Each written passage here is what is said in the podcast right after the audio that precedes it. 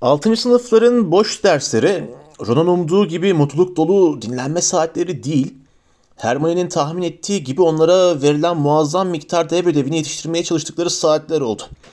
Sanki her gün sınavları varmış gibi çalışmaları bir yana, dersler de her zamankinden zorlaşmıştı.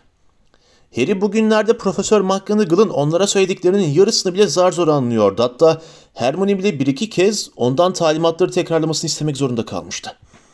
İnanılmayacak olan ve Hermione'yi gittikçe daha fazla kızdıran şey ise Meles Prens sayesinde iksirin bir anda Harry'nin en iyi dersi haline gelmiş olmasıydı.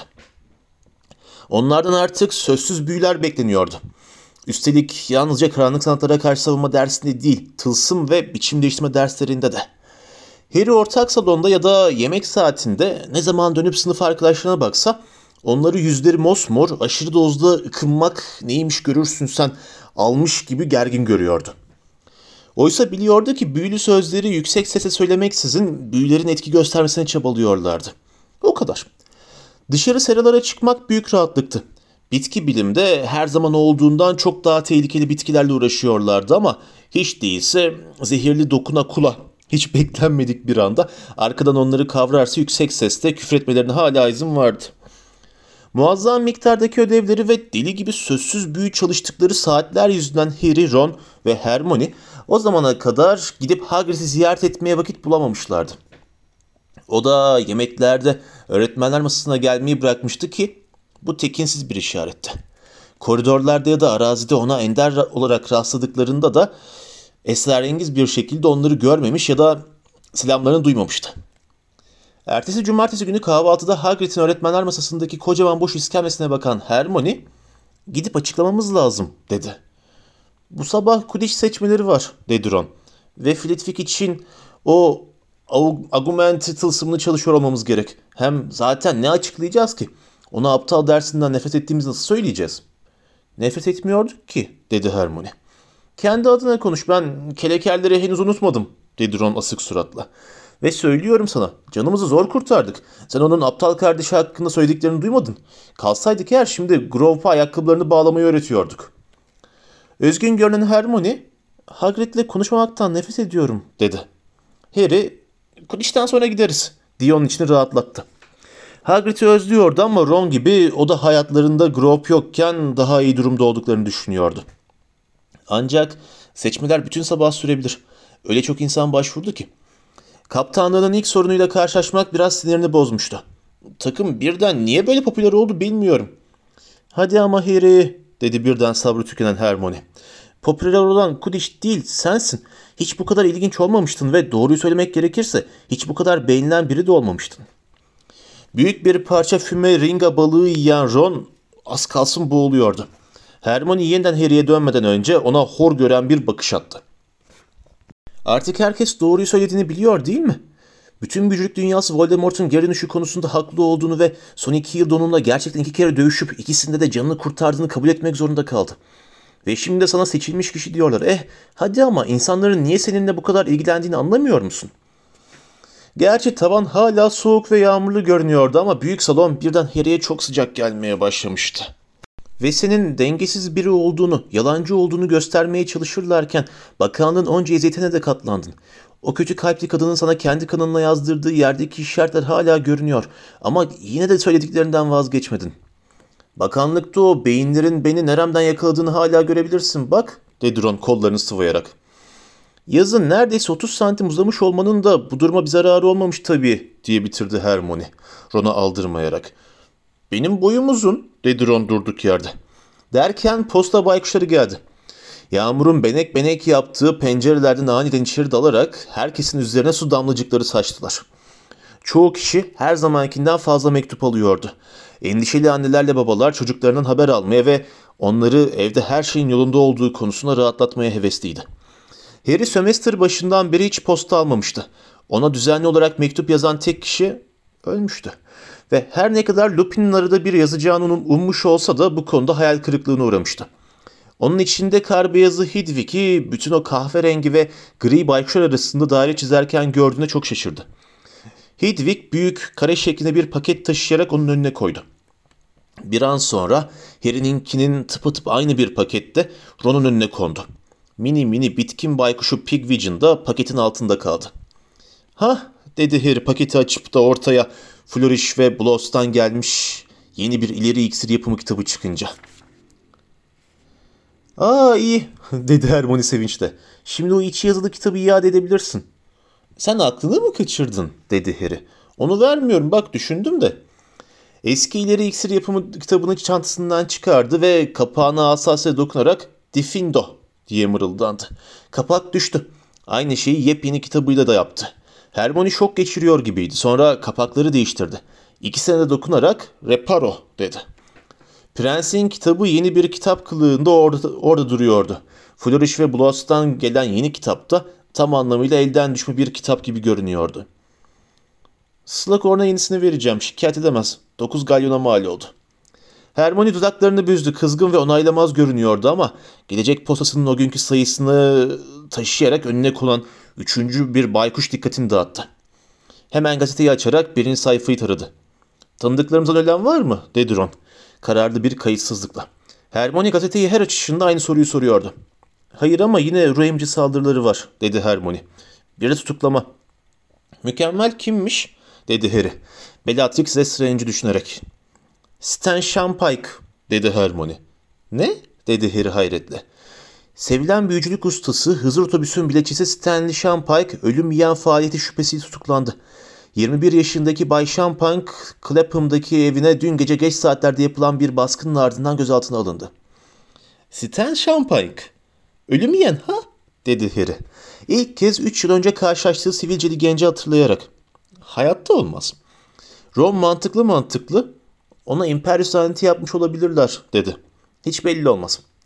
Hala okumakta olan Hermione öyle görünmüyor dedi. Burada onun bir pubda ölüm yiyenlerin gizli planlarından söz ettiği duyulunca tutuklandığı yazıyor. Yüzünde tedirgin bir ifadeyle başını kaldırıp baktı.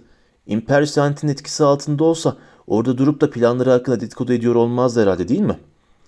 Bildiklerinden fazlasını biliyor numarası yapmıyor, yapıyormuş anlaşılan dedi Ron.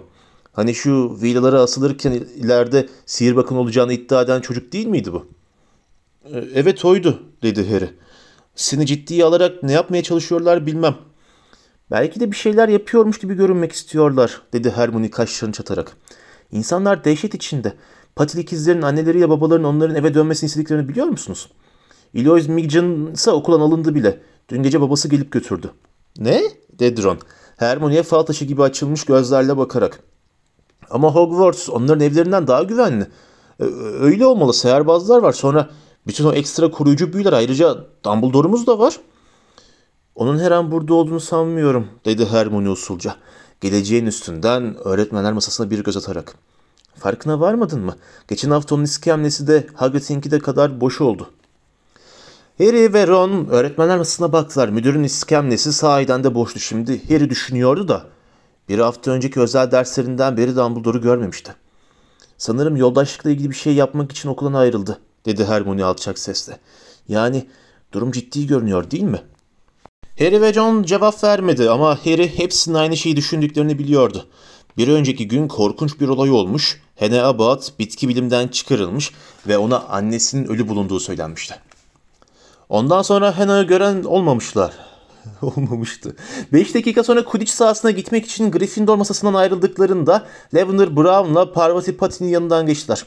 Hermione'nin Patil ikizlerinin anneleriyle babalarının onları okuldan almak istemesine ilişkin söylediklerini hatırlayan Harry, bu iki iyi arkadaşın üzüntülü ifadelerle bir şeyler fısıldaşmalarını şaşırmadı. Onu şaşırtan Ron kızlarla aynı hizaya gelince Parvati'nin birden Lavender'ı dirseğiyle hafifçe dürtmesi, onunla dönerek Ron'a ağzı kulaklarında gülümsemesi oldu. Ron ona gözlerini kırparak baktı ve gülümsemesini güvensizce iade etti. Yürüyüşü birden değişti sanki daha bir cakalı yürümeye başladı. Malfoy burnunu kırdıktan sonra Ron'un nasıl kendini tutup gülmediğini hatırlayan Harry gülme arzusunu bastırdı. Ancak Hermione çiseleyen serin sisli yağmur altında stadyuma giderlerken soğuk ve mesafeli durdu. Oraya gidince de Ron'a iyi şanslar dilemeden tribünde yer bulmak için yanlarından ayrıldı. Harry'nin beklediği gibi seçmeler sabahın büyük bir kısmını aldı. Gryffindor binasının yarısı gelmişti sanki. Bir takım berbat eski okul süpürgelerine ürkek ürkek yapışmış birinci sınıflardan, sakin bir göz korkutuculukla herkesin tepesinden bakan yedinci sınıflara kadar. Bu sonuncuların arasında Harry'nin Hogwarts Express'inden hemen tanıdığı iri yarı dik saçlı çocuk da vardı. Kendinden emin bir şekilde trende karşılaşmıştık. Tanışmıştık seninle ihtiyar Sluggy'nin kompartımanında dedi. Kalabalıktan öne çıkıp Harry'nin elini sıkarak. Cormac McLagan tutucu. Geçen yıl seçmeye katılmadın değil mi? diye sordu Harry. McLagan'ın genişliğine bakıp bir ihtimalle hiç kımıldamasa bile üç çemberi de kapatacağını düşünerek. Seçme yaptıklarında hastane kanadındaydım, dedi McLagan hafiften horozlanarak. İddiaya girip yarım kilo doksi yumurtası yemiştim de. Tamam, dedi Harry. Şey, şurada beklersen. Sahanın kenarını Hermione'nin oturduğu yerin yakınında bir nokta işaret etti. Harry bir an McLagan'ın yüzünde bir kızgınlık ifadesi belirdiğini sandı ve ikisi de ihtiyar Sluggy'nin gözleri oldukları için McLagan'ın ayrıcalıklı muamele bekleyip beklemediğini merak etti. Harry basit bir denemeyle başlamaya karar vererek takıma başvuranların hepsinden onlu gruplara bölünüp bir kez sahanın çevresinde uçmalarını istedi. Yerinde bir karardı. İlk onlu grup birinci sınıflardan oluşuyordu ve daha önce pek uçmadıkları ancak bu kadar açık olabilirdi. Sadece biri olan birkaç saniyenin uzun süreyle havada kalmayı başardı. Üstelik o da buna öylesine şaşırdı ki anında kale direklerinden birine bindirdi. İkinci grupta Harry'nin hayat boyu rastladığı en zevzek 10 kız vardı. O düdüğünü çalınca kıkırdamaya başladılar ve birbirlerine sarılarak gülmekten yerlere yuvarlandılar. Romilda Wayne de aralarındaydı. Harry onlara sağdan ayrılmalarını söyleyince hayli neşeli bir şekilde dediğini yaptılar. Ve başka herkese laf atmak için tribünde oturmaya gittiler. Üçüncü grup sahanın etrafında attığı turun ortasında zincirleme kaza yaptı. Dördüncü grubun büyük kısmı süpürgesiz gelmişti. Beşinci grup Hufflepuff'tandı. Artık iyice kızmaya başlayan Harry, eğer burada Gryffindor'dan olmayan başka kimse varsa diye bağırdı. Lütfen gitsin. bir an duraklama oldu. Sonra iki küçük Ravenclaw kahkahalarla gülüp tabana kuvvet koşarak sağdan ayrıldılar. İki saatin bol bol şikayetin ve birkaç sinir krizinin ardından ki bunlardan birinde yere çakılan bir kuyruklu yıldız 260 ve kırılmış birkaç diş vardı. Harry kendine üç kovalayıcı buldu. Kusursuz bir seçme performansının ardından takıma dönen Ketibel, özellikle Bludger'lardan kaçmakta çok iyi olan Demelza Robbins diye yeni bir keşif ve katılanların hepsinden iyi uçmakla kalmayıp 17 tane de gol atan Ginny Weasley. Harry tercihlerinden memnundu ama şikayet edenlere bağırmaktan sesi kısılmıştı ve şimdi de reddedilen vurucularla benzer bir mücadeleye katlanmak zorunda kalmıştı. Bu son kararım ve tutucuların yolundan çekilmeyen uğursuzluk büyüsü yaparım diye bağırdı. Seçtiği vurucuların hiçbirinde Fred ile George'un eski pırıltısı yoktu ama onlardan memnun sayılırdı. Vahşice vurulmuş bir Bludger'la Harry'nin başının arkasında yumurta büyüklüğünde bir yumru yaratmayı başaran kısa boylu ama geniş göğüslü 3. sınıf öğrencisi Jimmy Peaks ve çiroz gibi görünen ama iyi nişan alan Richie Coot. Şimdi onlar da takımın son üyesinin seçilmesini izlemek üzere tribünde yerlerini almışlardı. Harry tutucu seçmesini kasıtlı olarak sona bırakmış, stadyumun daha boş olacağını, ilgili herkesin daha az baskı altında kalacağını ummuştu. Ne yazık ki reddedilen bütün oyuncular ve uzun bir kahvaltının ardından izlemeye gelen insanlar da şimdi seyircilerin arasına katılmış olduğu için kalabalık daha da büyümüştü. Her tutucu sayı çemberine uçarken seyircilerin yarısı kükrüyor, yarısı yuhalıyordu. Harry hep sinirleriyle sorunu olan Ron'a bir bakış attı. Geçen sömestr final maçını kazanmanın bunu geçireceğini ummuştu ama belli ki geçirmemişti. Ron'un benzi açık yeşil bir renk almıştı. İlk beş adayın hiçbiri adam başı iki golden fazlasını kurtaramadı. Cormac McLagan ise Harry'de büyük hayal kırıklığı yaratarak 5 penaltının dördünü kurtardı. Ancak sonuncusuna tam ters yöne doğru fırladı. Kalabalık kahkahalarla güldü ve yuhaladı. McLagan da dişlerini gıcırtatarak yere indi. Ron sil süpür 11'ine binerken bayılmanın eşiğindeymiş gibi duruyordu. Tribünlerden bir ses İyi şanslar diye bağırdı. Harry Hermione'yi görmeyi bekleyerek etrafa baktı. Ama bağıran Lavender Brown'da. Az sonra Lavender'ın yaptığı gibi Harry de yüzünü ellerinin içine gömmek isterdi ama kaptan olarak biraz daha metanet göstermeliydi. Bu yüzden de dönüp Ron'un seçmesini izlemeye koyuldu. Oysa boş yere üzülmüştü. Ron arka arkaya 1, 2, 3, 4, 5 penaltı kurtardı. Sevinen kalabalığın coşkulu çığlıklarına katılmamak için kendini zor tutan Harry, Ron'un maalesef onu yenilgiye uğrattığını söylemek için McLagan'a döndü. Ve döndüğün onun kırmızı yüzünü kendinkinden birkaç santim ötede buldu. Çabucak geri adım attı.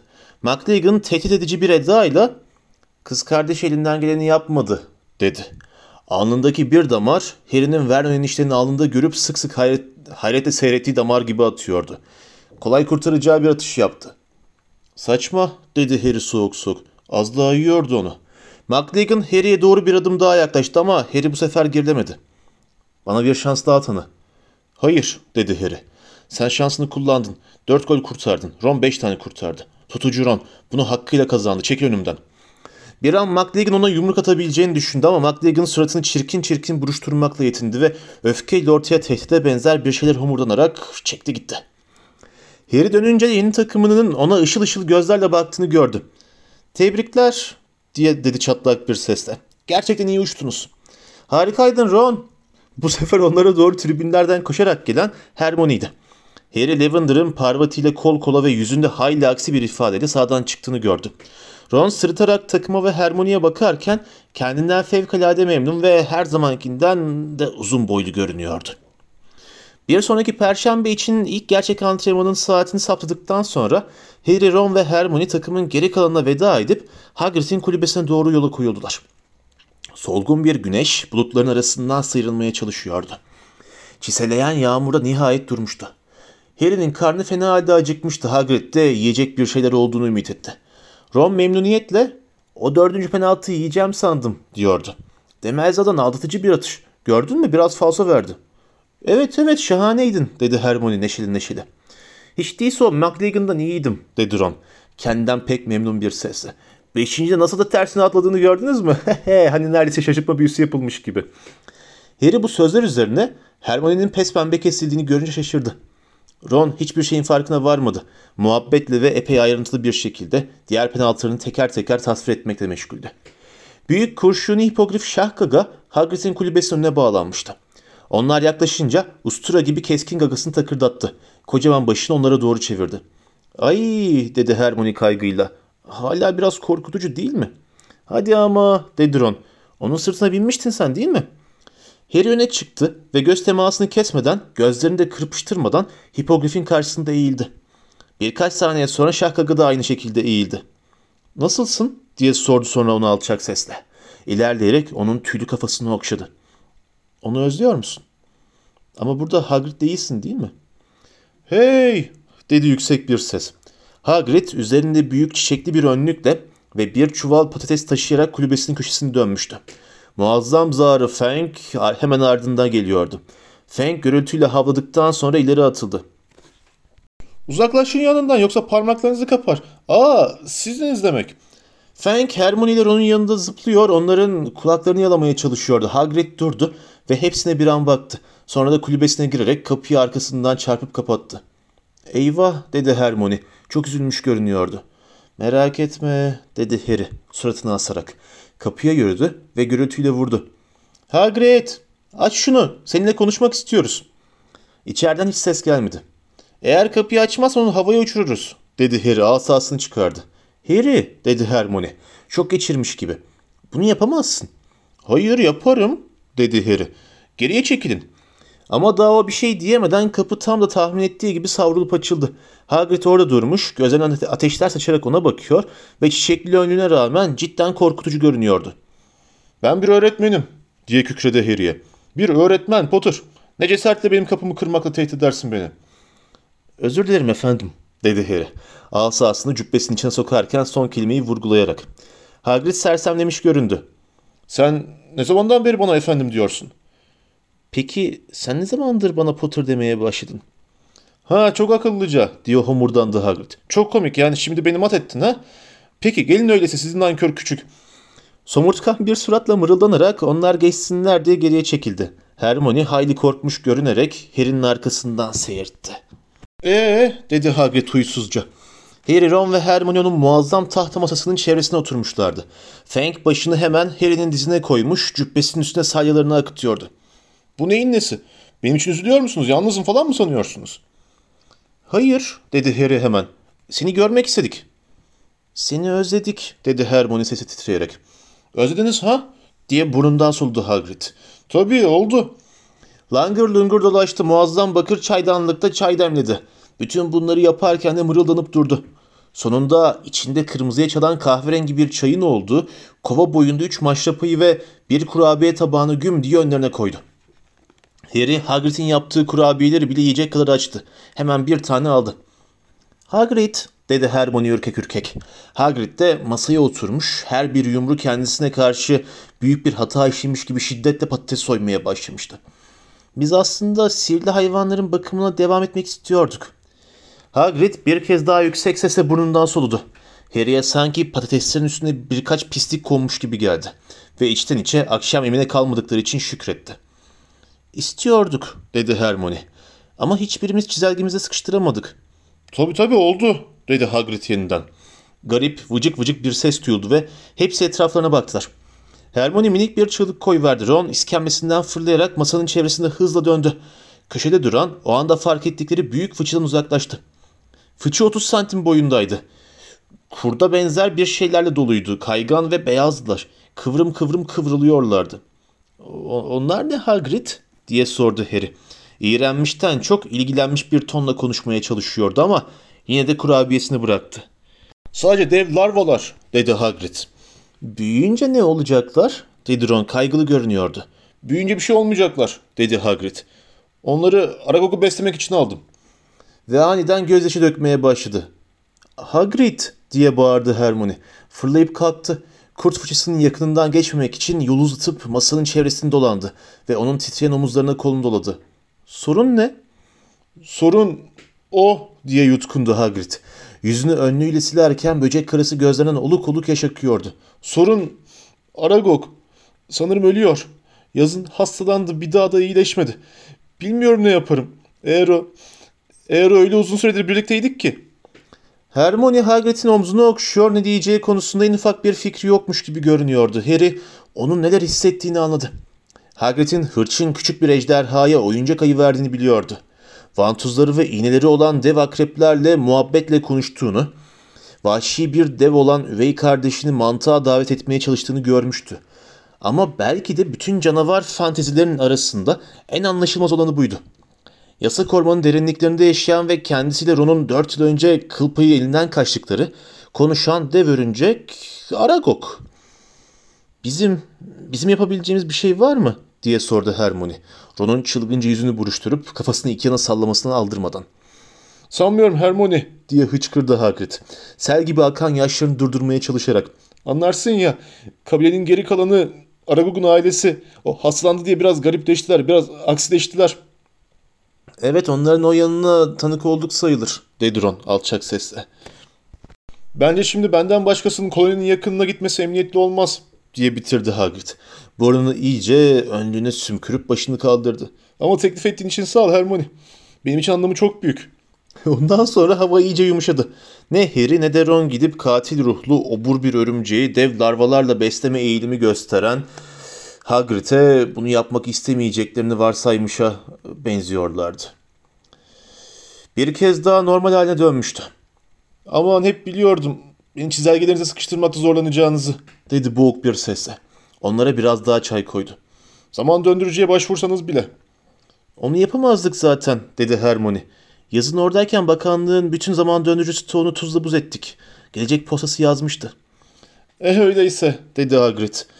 Yapmanızın yolu yokmuş demek. Kusura bakmayın yani sadece Aragog'u özlüyordum. Bir de merak etmedim değil. Eğer size Profesör Gruplu Plank ders veriyor olsaydı.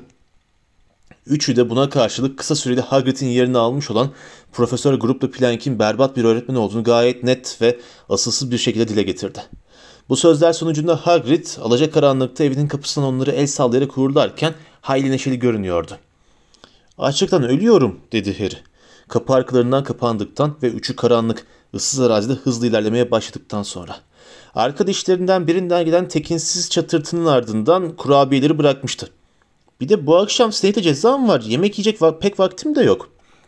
Şatoya geldiklerinde Cormac McLagan'ı büyük salona girerken gördüler. Kapıların arasından geçmeyi ancak iki seferde becerdi. İlkinde kapının çer- çerçevesinden geri sekti. Ron sadece onun başına gelene sevinerek bir kahkaha atıp hemen arkasından salona girdi. Ama Harry Hermione'nin kolunu yakalayıp içeri girmesini engelledi. Ne? dedi Hermione savunmaya çekilmişçesine. Bana sorarsan dedi Harry usulca. McLagan sahiden de şaşırtılmışa benziyor. Ve tam senin oturduğun yerin önünde duruyordu. Hermione kızardı. Öf tamam ben yaptım diye fısıldadı. Ama Ron'la Gin'den nasıl söz ettiğini duymalıydın. Zaten birden parlayıveriyor. Takıma giremeyince nasıl tepki verdiğini gördün. Böyle birini takımda istemezdin ki. Evet dedi Harry. Evet bu doğru sanırım ama pek dürüstçe sayılmaz değil mi Hermione? Yani sen sınıf başkanısın değil mi? Öf kes sesini diye tersledi Hermione o sırıtırken. Siz ikiniz ne yapıyorsunuz? dedi Ron. Yeniden büyük salonun kapısında görünerek şüpheli bir hali vardı. Harry ve Hermione bir ağızdan hiç dediler. Ve telaşla onu izlediler. Kızarmış etin kokusu Harry'nin midesinin açlıktan ağrımasına yol açtı. Ama daha Gryffindor masasına doğru üç adım atmışlardı ki Profesör Slughorn önlerinde belirerek yollarını kesti. Harry, Harry, tam da görmeyi umduğum adam diye gürledi şen bir edayla. Fok bıyığına benzeyen bıyığının uçlarını kıvırdı ve koca karnını dışarı çıkardı. Seni yemekten önce yakalamayı umuyordum. Onun yerine bu akşam benim dairemde bir lokma yemeye ne dersin? Küçük bir parti veriyoruz. Sadece birkaç tane yükselen yıldız. McDagan geliyor ve Zabini. Büyüleyici Melinda Bobin. Bilmiyorum onu tanıyor musun? Ailesinin büyük bir aktar dükkanı var. Zincirleri var. Ve elbette Bayan Granger'ın da gelerek bana onur vereceğini bütün kalbimle ümit ediyorum. Slughorn sözlerini bitirirken Hermione'ye küçük bir reverans yaptı. Ron orada yoktu sanki. Slughorn ona bakmadı bile. Gelemem profesör dedi Harry hemen. Profesör Snape'e cezam var. Vah vah dedi Slughorn. Suratı komik bir şekilde asıldı. Vah ki vah. Sana güveniyordum Harry. Eh o zaman Severus'la konuşup durumu açıklamam gerekecek demektir. Eminim ki onu ceza ertelemeye ikna ederim. Eh ikinize de sonra görüşürüz. Telaşla salondan çıktı. O işitme mesafesi dışına çıkar çıkmaz Snape'i ikna etme şansı sıfır dedi Harry. Ceza zaten bir kez ertelendi. Snape bunu Dumbledore'un hatırı için yaptı ama başka hiç kimse için yapmaz. Ay keşke gelebilsen tek başıma gitmek hiç istemiyorum dedi Hermione endişeyle. Harry onun McLagan'ın düşündüğünü biliyordu. Yalnız kalacağını sanmam. Ginny de herhalde davet edilmiştir diye ters ters söylendi Ron. Slughorn'un onu yok saymasını hiç de hoş karşılamamış gibi görünüyordu. Yemekten sonra Gryffindor Kulesi'ne döndüler. Çoğu kişinin yemeği bu vakte kadar bittiği için ortak salon çok kalabalıktı. Ama boş bir masa bulup oturmayı becerdiler. Slughorn'la karşılaştığından beri huysuzluğu üstünde olan Ron kollarını kavuşturup kaşlarını çatarak tavana baktı. Hermione uzanıp birinin bir iskemlenin üstünde unuttu akşam posasını aldı. Yeni bir şey var mı? dedi Harry. Pek sayılmaz. Hermione gazeteyi açmıştı iç sayfaları gözden geçiriyordu. Aa bak baban burada Ron. Bir şeysi yok diye ekledi hemen. Çünkü Ron korku içine dönmüştü. Sadece Malfoy'ların evini ziyaret ettiği yazılı. Ölüm yiyenin evinde yapılan bu ikinci arama herhangi bir sonuç vermemişe benziyor. Sahte savunma büyüleri ve koruyucu nesnelerin bulunması ve onlara el konulması bürosundan Arthur Weasley ekibinin gizli tutulması gereken bir ihbar üzerine harekete geçtiğini söyledi. Evet benimki dedi Harry. King's Cross ona Malfoy'dan ve Borgin'e tamir ettirmeye çalıştığı şeyden söz etmiştim. Eh eğer evde değilse her neyse onun yanında Hogwarts'a getirmiştir. Ama nasıl olur Harry dedi Hermione gazeteyi yüzünde şaşkın bir ifadeyle bak bırakarak. Hepimizin geldiğinde bizde aranıyoruz değil mi? Arandınız mı? dedi Harry afallayarak. Ben aranmadım. Aa hayır tabii ki aranmadın. Geç kaldın unuttum. Eh giriş salonuna girerken Filch sır sezicileri de hepimizin üstünde gezdirdi. Herhangi bir karanlık nesne olsa bulunurdu. Krebinin kurutulmuş bir kafasına el konulduğunu kesinlikle biliyorum. Anlıyorsun ya Malfoy buraya tehlikeli hiçbir şey getirmiş olamaz.'' Geçici olarak hızı kesen Harry bir süre Ginevisi'nin Pigme Pofidik Arnold'la oynamasını izledi. Sonra da bu itirazı nasıl bertaraf edeceğini fark etti. Öyleyse bir ona baykuş da yollamıştır, dedi. Annesi ya da başka biri. Bütün baykuşlar da kontrol ediliyor, dedi Hermione. Filch erişebildiği her yeri o sır sezicilerle dürttüklerini söyledikleri bize. Bu sefer gerçekten de zor duruma düşen Harry söyleyecek başka şey bulamadı. Malfoy'un tehlikeli ya da karanlık bir nesneyi okula sokmasının hiçbir yolu yokmuş gibi görünüyordu. Kollarını kavuşturmuş Lavender Brown'a gözlerini dikmiş olan Ron'a umut dolu bir bakış attı. Senin aklına bir şey geliyor mu Malfoy nasıl? Öf bırak artık Harry dedi Ron. Bak Slughorn'un aptal partisine Hermione ile beni davet etmesine benim kabahatim değil tamam mı? İkimiz de gitmek istemiyorduk dedi Harry alevlenerek. Eh ben hiçbir partiye davet edilmeyeceğime göre dedi Ron yeniden ayağa kalkarak. Sanırım ben yatmaya gidiyorum. Erkeklerin yatakhanesine giden merdivene doğru ayaklarını yere vura vura yürüdü. Harry ile Hermione onun arkasından baka kaldılar. Harry dedi kovalayıcı, yeni kovalayıcı Demelza Robbins birden yanı başına belirerek. Sana bir mesaj getirdim. Profesör Slughorn'dan mı? diye sordu Harry umutla doğrularak. Hayır, Profesör Snape'den dedi Demalza. Harry'nin umutları yıkıldı. Diyor ki bu akşam saat 8.30'da cezanı çekmek için onun odasına gidecekmişsin. Şey, kaç parti daveti almış olursan ol ceza olarak iksir derslerinden kullanılmak üzere çürük pıtır kurtları sağlam olanlarına ayıracağını bilmeni istiyor ve ve diyor ki koruyucu eldiven getirmene gerek yokmuş. Tamam dedi Harry asık suratla. Çok teşekkürler Demelza.